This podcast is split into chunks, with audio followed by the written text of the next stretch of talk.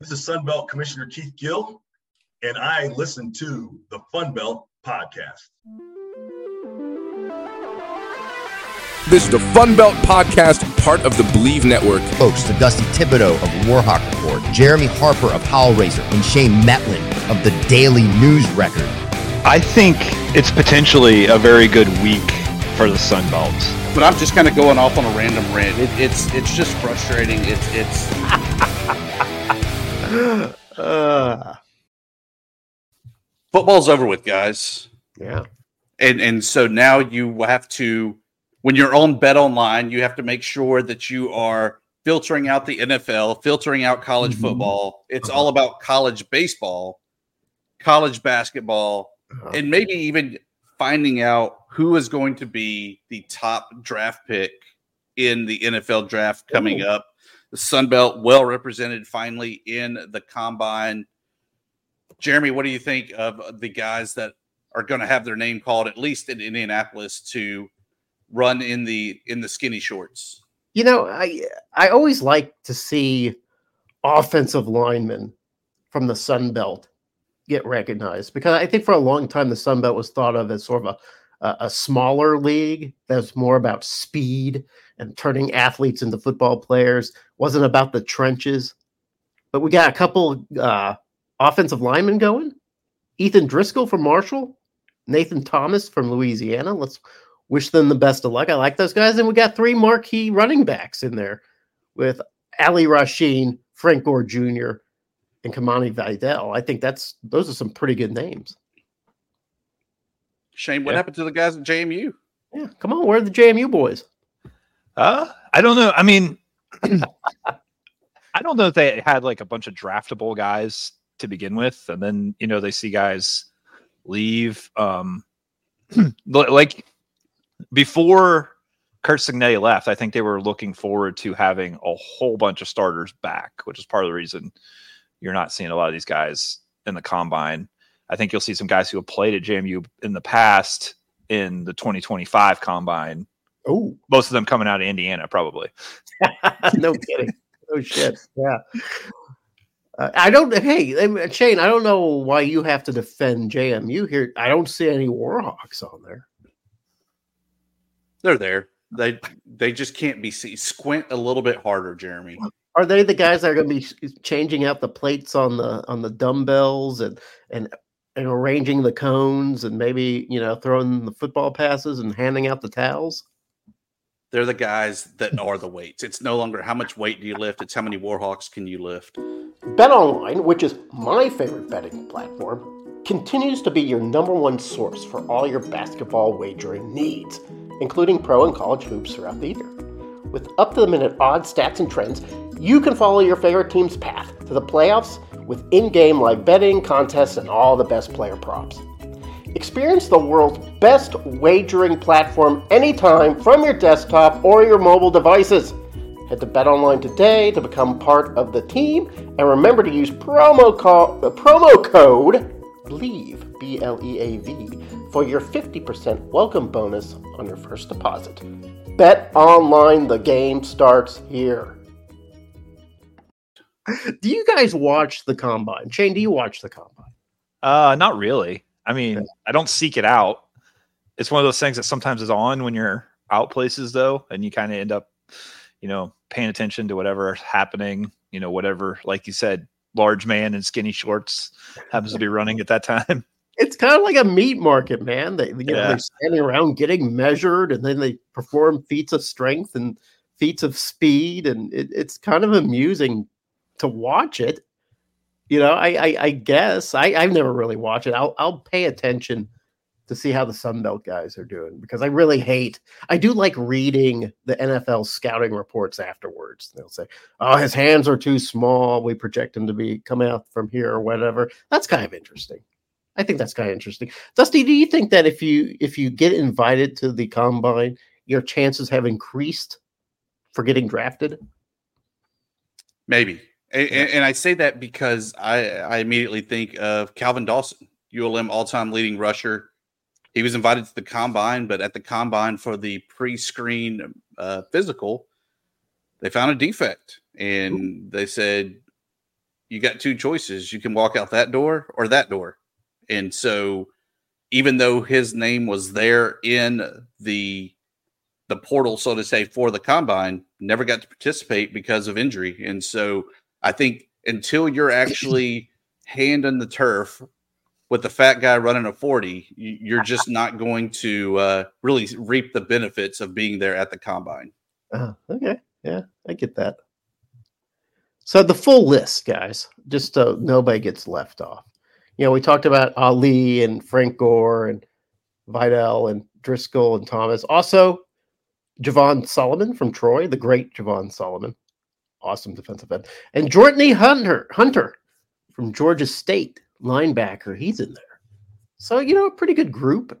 You know, there are plenty of teams, like especially those power teams that have more representation, just one team than the whole of Sunbelt. But that's all right.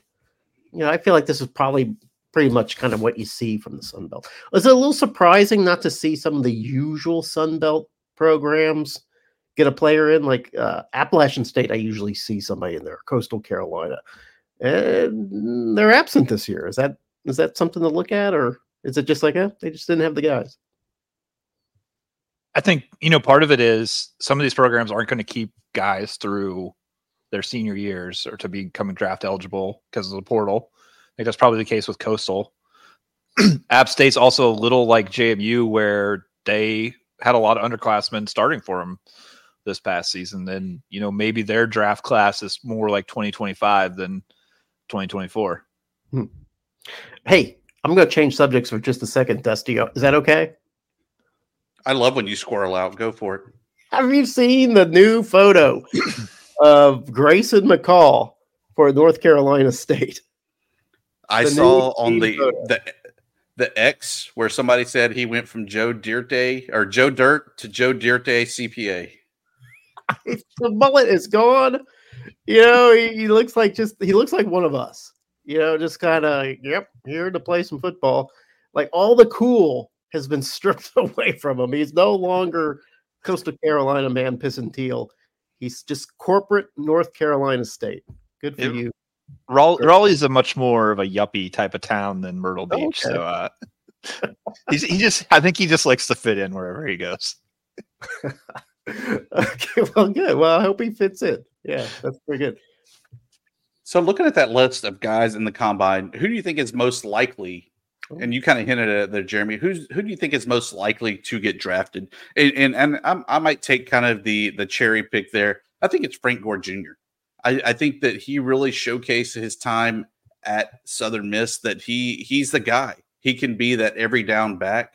I do worry a little bit about his height, but mm-hmm. we've also seen in the past where small running backs are, are a commodity in, in, the NFL that everyone wants to have a piece and, and and to have a good speedster like that on their team. Yeah, I feel like there's kind of a salad day going on for or halcyon days for uh, Sunbelt running backs in the NFL. I mean, there there is a handful of uh, of them out there doing well. You know, uh, getting yards every year. So it's not unusual to have a skilled position guy like a Frank Gore or, or Sheen Ali or Kimani Vidal out there. But that being said, I feel like the most guy, the most likely guy, is probably somebody like Javon Solomon. I just feel like he's more of the NFL sort of high motor guy. I know defensive end is really hard to to get onto NFL uh, NFL uh, rosters because you have to have that combination of speed and size that's just so rare. But if I had to put my money on any guy, it'd probably be Solomon. I, I'm with Dusty on Gore. I just think you know he's had the very impressive showing in the All Star game. He, you know, was he for so long he seemed like he was all Southern Miss had offensively, yeah. and you know going to the NFL, it's getting more and more creative with how they, you know, run their offenses. I think a guy with multi tools, so to speak, is probably pretty valuable, and also just you know he's got the name and the NFL. I'm not saying this takes anything away from what he's done himself, but the NFL is pretty big on nepotism. We see like you know people are going to be like, hey, another Frank Gore. Like, we'll give this guy a shot. It's not nepotism, it's legacy. Legacy players coming in. Yeah. yeah, here's the thing I like about Frank Gore that uh, I think that uh, you're kind of convincing me it might be Frank Gore. is that he gets just so many yards after the hit. You know, like he never goes down at the first lick. He's the one laying out the licks. You know, I, he's one of the hardest guys I've ever seen to bring down. And I think that's something that'll probably play pretty well in the NFL. We're about a month out from Pensacola, where we will crown a champion in men's and women's basketball. Looking at the standings, Marshall continues to dominate the women's side, 11 and 1 overall in conference. Yes, they got dinged coming out the gates the second half with that loss, but they rebounded. They were able to get another win, moving to 17 and 6 overall. James Madison and Troy clinging to a tie for second place at 9 and 3. James Madison always the team to beat. It seems like down the stretch in the women's basketball. Shane, is this a year that maybe they slip a little bit and they're only the third place team? yeah, maybe a little bit. And you know, they claim a uh, regular season title last year, but they shared it with three other teams. So it's not like you know they were very very close. They could have easily been the four seed in the tournament last year. So it's just been that balanced in women's basketball. Um, and it's again that that's going to be a really interesting race for who gets those top four double byes because right now there's five teams right there, and really six, seven, eight that aren't that far out, and you, you can't afford to have a bad weekend at this point if you're any of those teams other than Marshall. You know, uh, James Madison, do they still have their big Russians? well, one big Russian. um, you know, she might be a game time decision for tomorrow Ooh. against you know oh. Georgia State, which is another one of those teams that's right there in the mix. Um, you know, you can go from second to fifth or sixth really fast in this women's race, and you know, there's going to be some big games for for all those teams. On the men's side, Appalachian State, they're they're getting caught. Troy now sitting at ten and two, same record as App State. App State still impressive, 20 and 5 overall, but Troy on a six game winning streak, the current longest in the Sun Belt. I think that's your your, your two horse race there in that uh, men's side of the bracket in the standings.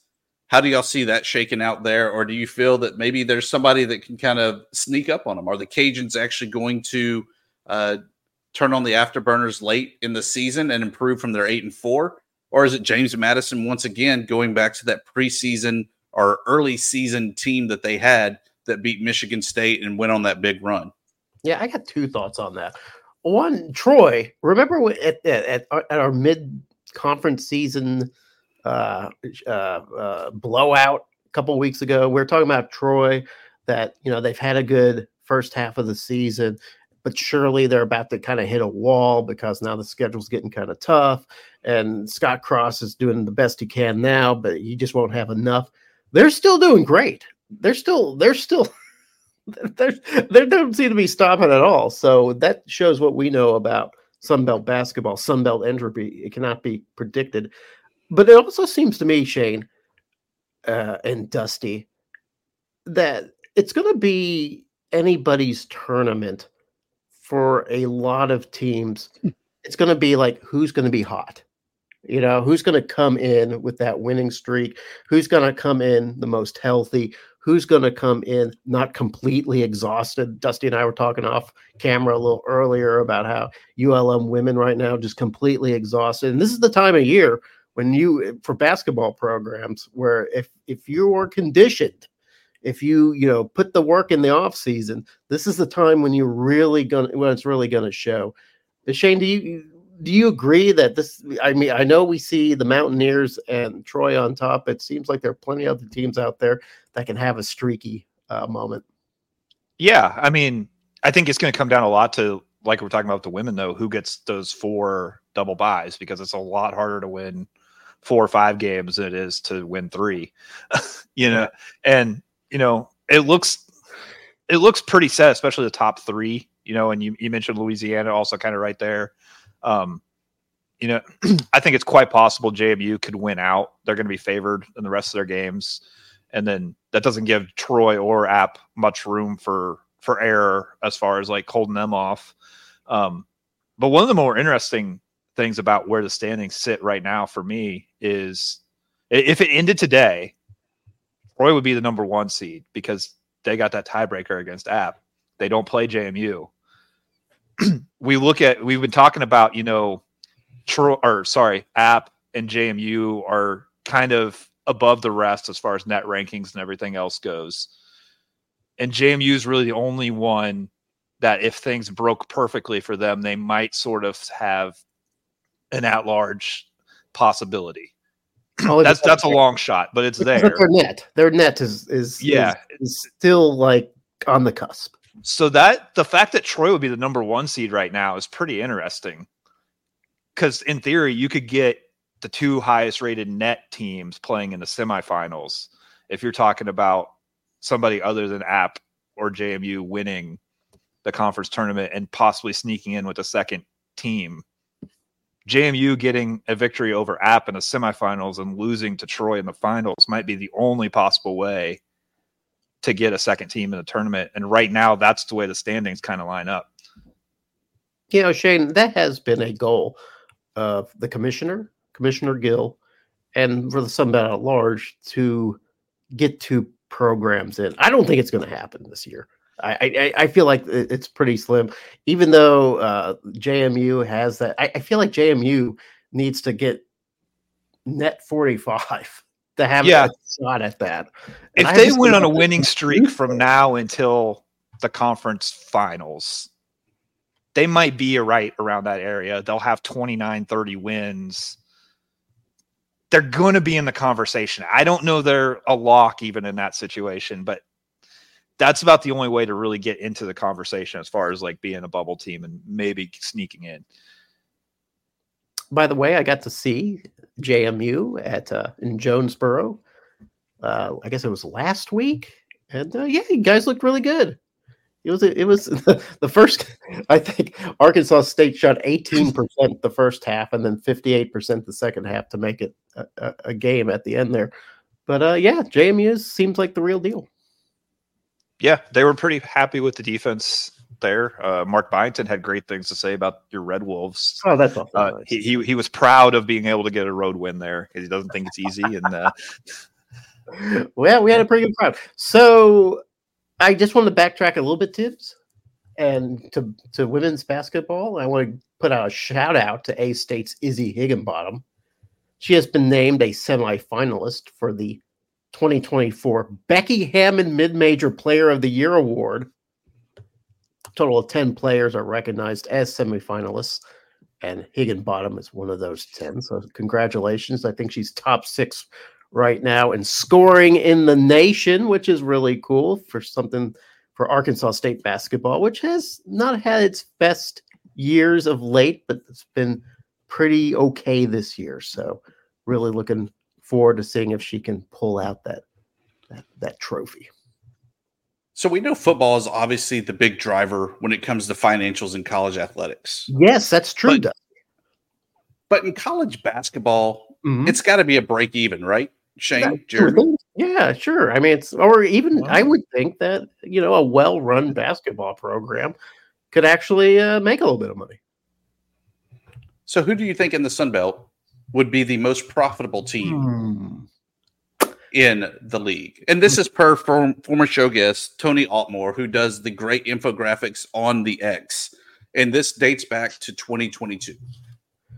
Well, it looks like ODU brings in the most fans. So just on that metric alone, I'm going to say the Monarchs. and that would be my guess too. Although I'll have a little bit more to say about this once we get once we get get to where we're going. Oh, well, some some secret journalism that's going to come out. Some breaking news, Dusty. No. Brace yourself. Wrong. Wrong. Oh, O- ODU lost 1.8 million dollars Whoa. collectively in holy basketball. hell! In fact, not a single Sun Belt team What? posted a profit or a break even You're with kidding? the Dukes leading the way, losing 3.1 million dollars. Wow! Good. Jeremy, we get the high five. We were thrifty. We only lost 1.2 million dollars each Damn. throughout that. Successful programs kind of in, in history of the league. Georgia State lost 2.7 million. Mm. The Raging Cajuns, they were dancing. They were also losing 1.5 million dollars.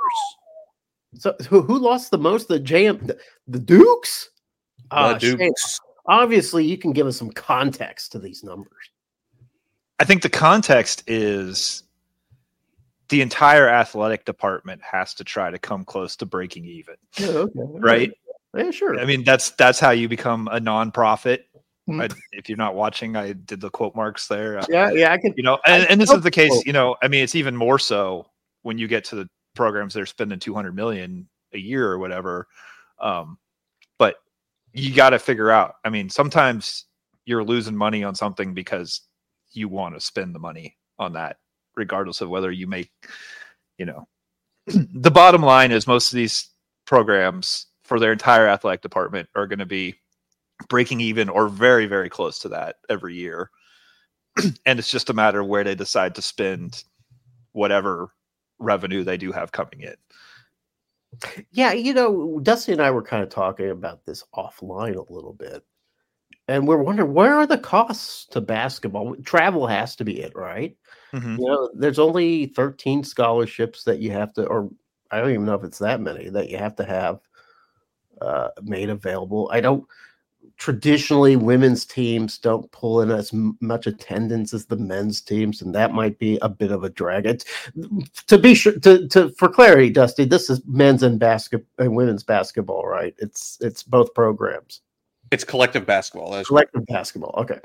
So I don't know if there's a drag in that way. Uh, I, I, I, I don't know, Shane. Where are the costs? Where's where's the money being poured? well i mean i'd be i saw this i don't remember where was like marshall on this.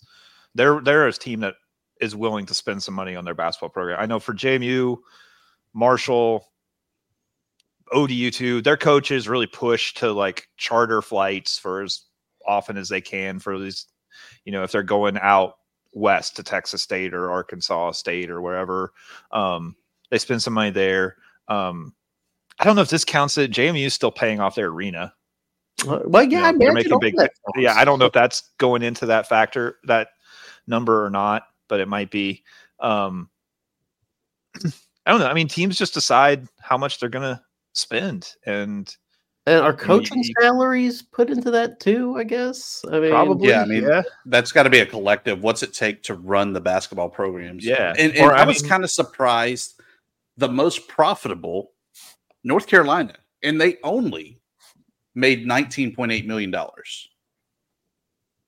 Yeah, but who was number two? That was the most surprising. Illinois, and they were at sixteen point one million dollars. Uh, whatever Illinois is doing, them being a, you know a, a a national brand, but not like a celebrated national brand, they're doing something financially that everybody needs to emulate. They they must be doing something. They must get their books in order. We we need to ask them to to be in charge of all our books. It was pretty interesting, though. You know, we talked about the Sunbelt Mac Challenge. Yeah, pretty much right on par. The biggest loser in the MAC was Ohio at 2.4 million. Their thriftiest team, Western Michigan, at uh, 900,000. oh, okay. Yeah, So right on par. And in fact, you know, we just wrapped up the Sunbelt MAC Challenge, and we had Alex on to recap that with me. Since y'all didn't want to talk to him, y'all y'all were gloating and and boastful about the Sunbelt getting the belt and, and didn't want to join him. So I had to run with it solo, even though the Warhawks were 2 and 0 against so MAC teams in there. I saw. I saw the belt up close. It was cool.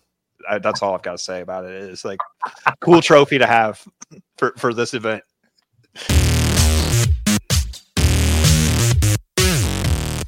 This past weekend, the inaugural Sunbelt MAC Challenge wrapped up. The Sunbelt gets the belt, of course, winning both rounds of that challenge on the men's and women's side. We got to gloat to somebody. So we bring in the guys from the MAC podcast, Alex Shear. Welcome in, Alex. But uh, how about that Sunbelt basketball? I'll tell you what, I was uh I was very impressed. Obviously, you know, I think the Sun Belt is an incredibly competitive league. Um, I think honestly worthy of multiple bids to the NCAA tournament, and I've thought this for a while. Um, I think there were times where the MAC, the, the MAC has always confused me, right? You talk about, you know, winning, winning this, uh, winning this against the Mid American Conference. Toledo beat Louisiana back in November and then turn around and lose to Appalachian State in double overtime this past weekend. Appalachian State lost to NIU, who subsequently turns around and gets beat by South Alabama. Like it's just these matchups were were so competitive. Um, and th- but there were so many mismatches too. You know, I think the Toledo Appalachian State game this past weekend was the best of the bunch. I think that was just a real gritty right down to the end. Um, heck of heck of a finish to App State for for clawing back and taking it to overtime and then obviously winning. Um, but I mean, this challenge was was incredible. And then on the women's side, I mean, some great matchups over there too. I don't want to discount anything the women did uh, out of the Sun Belt either. This, I mean, this this is a this was a challenge I think that has been very big and very important for mid major conferences. Um, you get quality games against quality mid majors, helps boost RPIs both ways.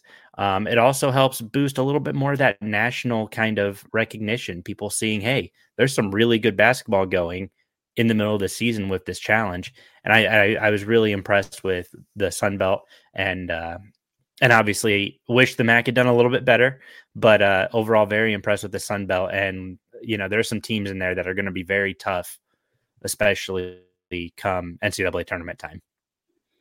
Yeah, you know, uh, we say that jokingly because uh, we definitely love the G5. We love some action there as well. I was a little surprised that the women were were very spot on. Uh, in, in, the 2nd mm-hmm. round here this this past weekend, six and six record. So so really kind of the yeah. draw in the second round that that early uh, round back in uh, uh November December was really what was the difference in that where the women went 10 and 2 the men though to me you talk about that app state toledo game game of the year in, in my book but each team had six players in double digit scoring it was just mm-hmm. a, a true fight to the end if that didn't get you excited for some upcoming trips to conference tournaments NIT, NCAA, C level tournaments, and everything in between. Nothing, nothing's going to get you excited. Well, and I think to that point, you talk about that being the game of the year. I I would definitely agree with you, uh, both in conference, out of conference, whatever it may be. These teams came, they fought, they played extremely hard, and it, it's the kind of kind of slugfest, right? You know, who wants it more? You're you're late into double overtime. You know, come down to what I think a two score game. It was 109 to 105 was the final of that one. This this was this was an all out gutter war. I never would have thought this would have been a 215 point game, right? You know, I, I never would have dreamed that.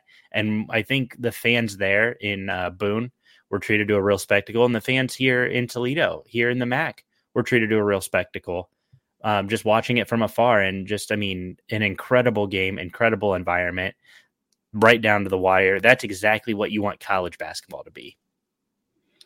Was there anybody in the MAC that maybe stood out to you or that uh, was maybe a little bit of a disappointment?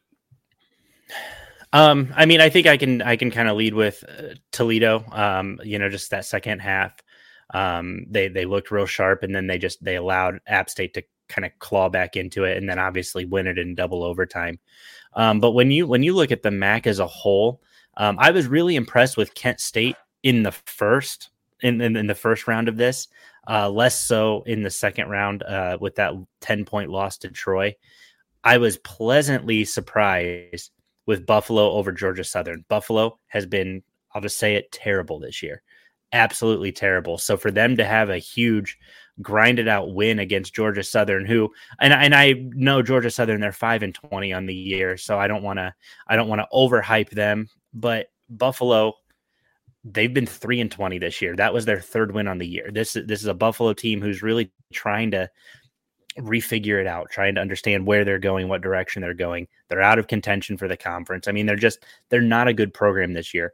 So I was very happy for them to get that big confidence boost especially in an out of conference game.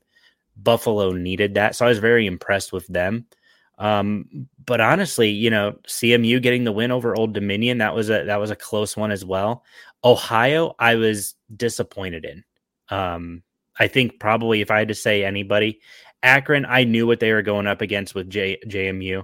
Uh, James Madison did a great job containing uh, Tribble and Ali. Ali, I mean, just really shut down this Akron offense, specifically in the second half, because um, that was a really close one at halftime, and then they just they just punched him in the mouth in the second half, and I don't know. I mean, you know, Akron still I think is my favorite to win the Mid American Conference, but I think any team that wants to beat them uh, the rest of the way, go watch this James Madison tape because that that is the recipe to beat the Akron Zips with players of a similar skill set. Of course, you're going to see the the Houston's of the world beat the Akrons of the world.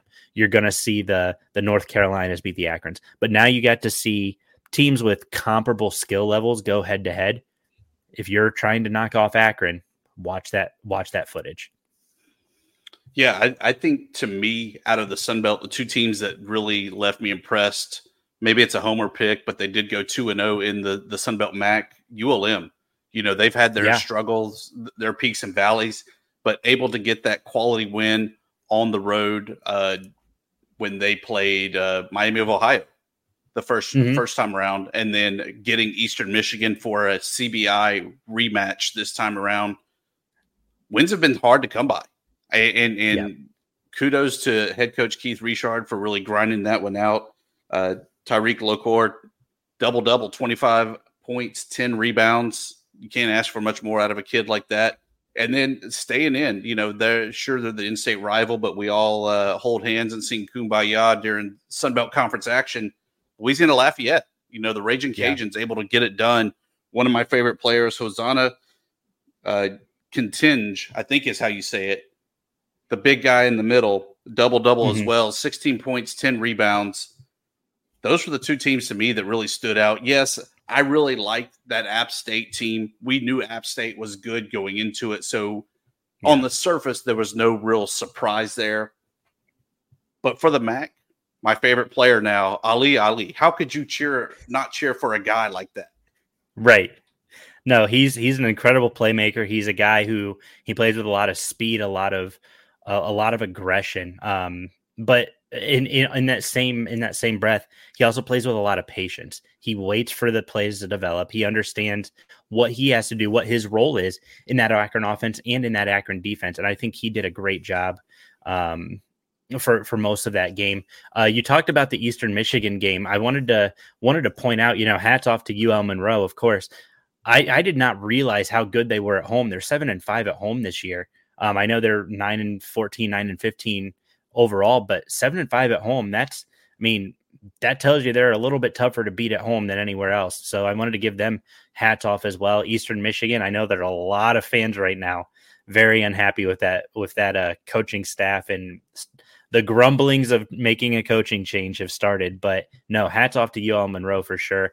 Um, Tyson Acuff, uh, I mean, he balled out for Eastern. You know, really put up really put up some good points. He had 29 points. You know, I just I think he's he's kind of that new leader that Eastern Michigan is has been needing um, because he's one of those guys again who's just he's patient. He he waits for things to develop, but he knows sometimes I've got to put this game on my shoulders and let's let's take this to the next level. And um, I mean that was a great battle all the way through. You know there was a uh, you know UML, ULM sorry not UML uh, ULM took that took that lead right into halftime, but Eastern Michigan didn't give up, and that's that's really a lot more of the fight I've seen out of them than I've seen all or more fight that I, than I've seen all year. So I wanted to give props to UL Monroe, but I also want to uh, give my flowers to Eastern Michigan for really really putting up a fight, especially down the stretch.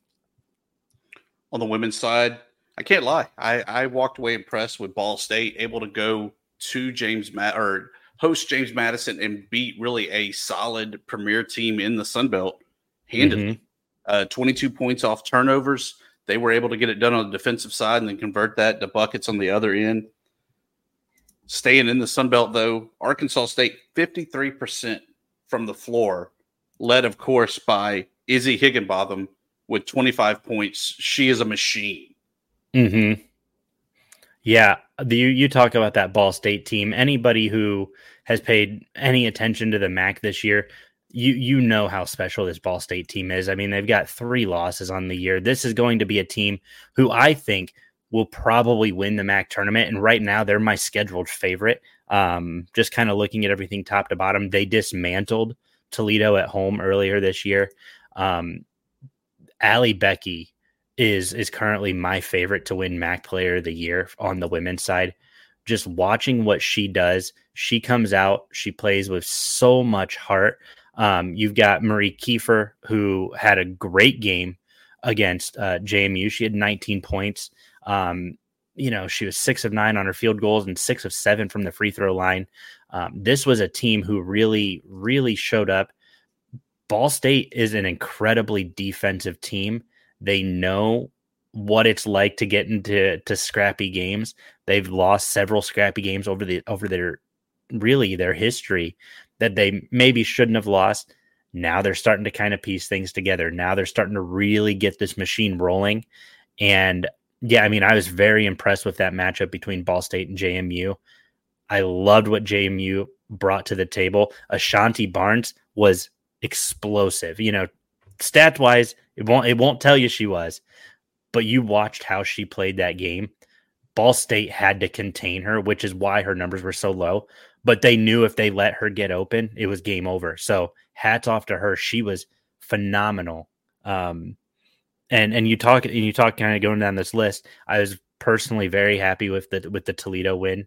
Um, that was a nice kind of a I don't want to say a rebound win for the Rockets. That was a nice win over your uh, UL Monroe team. Um, the Rockets needed needed that one at home. Uh, my girl Sammi Mikonowicz, of course, balled out with 13 points. Um, she she has just been a wrecking ball. I was very impressed with Troy in that Bowling Green game. Troy stood out to me big time. They came into uh, into the Stroh Center down there in Bowling Green, and and they punched the Falcons in the mouth. And I, and I know Bowling Green has had their ups and downs this year. Bowling Green, for all intents and purposes, is a really good Mid American basketball team who watched half of their team transfer to Michigan State um, when Coach Fralick left. So they are in a very much rebuild, but it almost feels like they're just reloading because they are still a very talented basketball team. Yeah, if they're able to go head to head with Chanda down at uh, Troy, mm-hmm. you know they have things right. But look, Alex, it, it, was so much fun this year. We get to do it again next year. What yeah. are some things that you want to see maybe different? Is, is, do we do this on a neutral court to to kind of spice it up a little bit more and and and bang it out over a four day span, or or do we kind of keep this format, but maybe the the the teams that don't participate from the Sun Belt just schedule those non-conference games against MAC teams anyway. So I love that idea. I I think that there is, I, I think you obviously want to try to get everybody involved if you can, right? You know, this is uh, you know, the Sun Belt has what fourteen teams, is that correct? Yep. Um, so and the MAC MAC is sitting there at twelve. I think you know if you can try to get everybody involved, great. But I think you got to take the top twelve from the previous year and match them up against the the twelve from the MAC.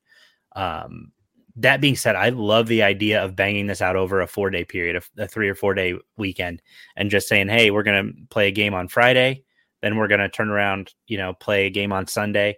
Uh, the other side, it's going to be a game on Saturday and then a game on Monday. I love the idea of making it like a mini tournament um, at a neutral site um, or neutral couple sites, right? You know, I think having that um, that opportunity to do that and to do that consistently. Um, and I think you could host it at I don't I don't want to say like anywhere in particular, but like I think you could host it in a very neutral area, um, somewhere in southeast Mac country, northeast or yeah, southeast, southwest Mac country. No, southeast. I'm sorry, I'm really bad at geography. Southeast Mac country or northwest uh, Sunbelt country just to kind of find some neutral places. There are plenty of basketball arenas, teams that are not going to be playing that weekend at home. I think you could very easily find a way to do it at several neutral sites and make it a lot more a lot more interesting and just say, hey, the fans have to come here.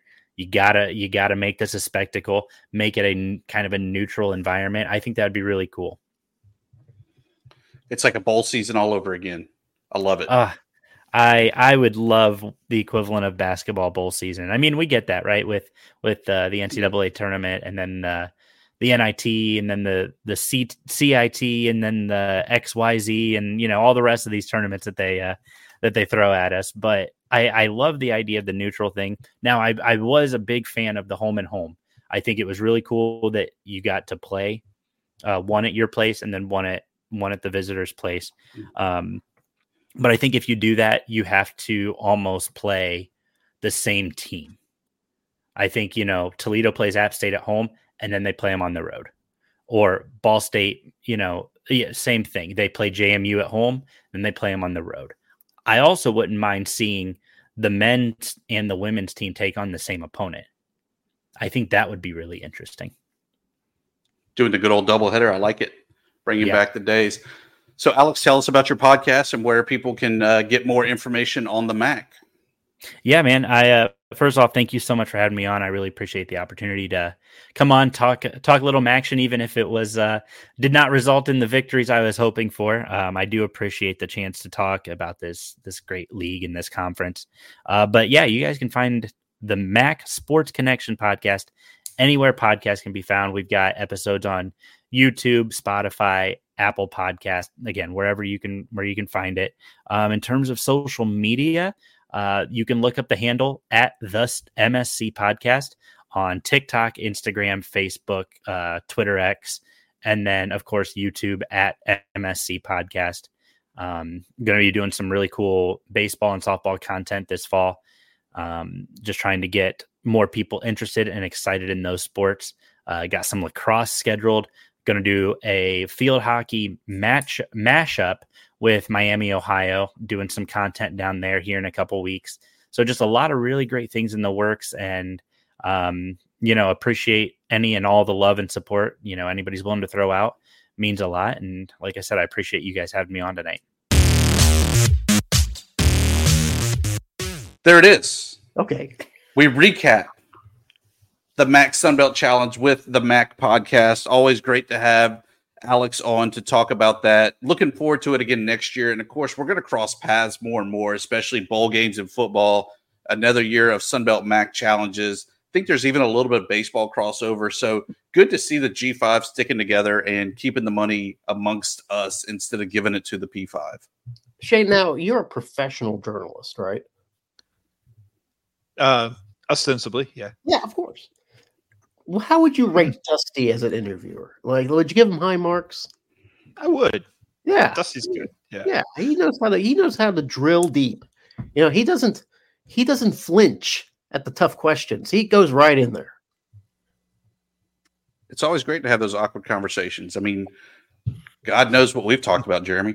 yeah, weren't we talking about anal beads earlier? Oh wait, was that off camera? Uh-huh. I can't remember. And on that note, Uh, Yeah. our bet nice being online. on the Believe Network. yes, it was great being on the Believe Network, but our bet time. It online good plugs, promos, and parting shots. Shane, please save us on on, on this. Uh I was gonna say I've got a plug, but that doesn't. Of course you do. uh, DNR online slash sports. Uh, that you can read all about uh, JMU and the Sun Belt. My parting shot there, Jeremy. Okay. It's softball season. And of course, two great programs met in Louisiana Lafayette this past weekend as the Cal Bears invaded Lafayette, Louisiana to take on the Raging Cajuns. Well, that sounds like a good match. On Saturday, though, Mm-hmm. national anthem. Yeah. Everyone's standing at attention except for a handful of the Cal Bear players that Oh, my. decided to take a knee. Okay. Cajun fan, not happy, Yeah. screaming, yelling, Oh my goodness. wokeness, stand Uh, up, yeah. all kind of other things. That was the precursor to the great game Oh, where when the weather more- started happening, the game was not delayed. It was wet. Ooh. Wild pitch for the Cal pitcher Uh-huh. that resulted in the Cajuns being able to score a couple runs and match the game. The catcher didn't like it, Oh, threw her helmet. Assistant coach, which assistant coaches cannot come off the bench this year in softball, tells the ump exactly where he can go in his face. She's gone to pushing and shoving, pure anarchy. wow. It's a great precursor to baseball when even the softball girls are getting their hands dirty and and and getting ready to throw down. Wow. So is this going to be like the the the genesis of a West Coast Southern rivalry between Louisiana and Cal? I mean, that would be kind like- of cool. I like to think that they meet somewhere in a regional, and that's your your final Oh. for a trip to to to Oklahoma. Yeah, you get the video playbacks of this is la- this is what happened last time these two meet, and yeah, that would be pretty good. I, I, I think. And then the icing on the cake for the Sunday game, there was a audio malfunction preventing the national anthem from being played for the finale. Uh, a Cajuns did take the series though. a convenient malfunction. Yeah. Well, well, good for the malfunction. You know, sometimes when you have a malfunction, it prevents fisticuffs. And I think that was the situation that we had right there, Dusty. Yeah, I mean, how many times are we still talking about Janet Jackson and her malfunction? We're still, we're still worried about that. Uh, I have a plug and a parting shot. My plug is selfish uh, for hellraiser.com. I went ahead and assessed all the top recruits, the top recruit for each team in the Sun Belt this year. Dusty, congratulations. ULM has come up with the top recruit, the top raw recruit, not the top transfer. I know transfer has kind of made things a little bit weird. Like, uh, well, yeah, our high school recruiting is a little different than our transfer recruiting. I know it's all different. Focus solely on high school recruiting. The highest graded recruit comes to ULM. Uh, you can I'm check glad out. you focused on high school kids when he's a JUCO transfer, but that's another Wait, he's a. JUCO Thank you. Transfer. Thank you for the belt. You've already awarded it. No takebacks. Oh, so yeah, It's knew- still old school recruiting. Oh, yeah, yeah, sure. Anyway, but my my my parting shot is I was thinking I was watching the Super Bowl, and there was this there's this big brouhaha where t- uh, Travis Kelce, right? He he's taken out of the game, and then there's some wacky hijinks that occurs, and and and the Chiefs end up surrendering the ball back to uh, San Francisco, and Travis Kelce gets into the face of Andy Reid and just starts screaming his head off. He said he said something like, "If you put me in the game, I will score the touchdown," that kind of thing. But it was rude, right? You're on national TV and you're showing up your coach like that, acting that way. It was kind of rude. Here's the thing.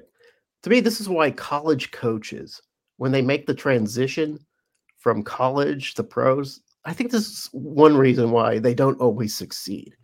Because when you get into the pros, you're dealing with a bunch of guys who one are making more money than you, and two, uh, they, they they they don't really see themselves as as having a leader of men in the clubhouse. You know, teach them the ways of manhood, right? So you get a guy like uh, I don't know, like Urban Meyer, who who who has who runs his college football teams like it's I don't know, like he's he's in the army, and he just sits around and yells and berates and he tries to do that in the NFL. He has a kicker almost kick his ass. Or if you have uh, Petrino kind of do the same thing when he got to Atlanta, thought he was going to all the tr- all the tricks that he could do in college with players, kind of treat them like dirks. That's not going to fly in the NFL. So I, I think the beauty of Andy Reid is he's going to kind of look past this. He's going to be like, "Yeah, it was no big deal. Emotions are high." He's going to f- find a way to manage it. Manage it. I don't know if college coaches can always do that. So uh, yeah, that's my parting shot. That was a lot of words, Jeremy. Did you listen to any of them?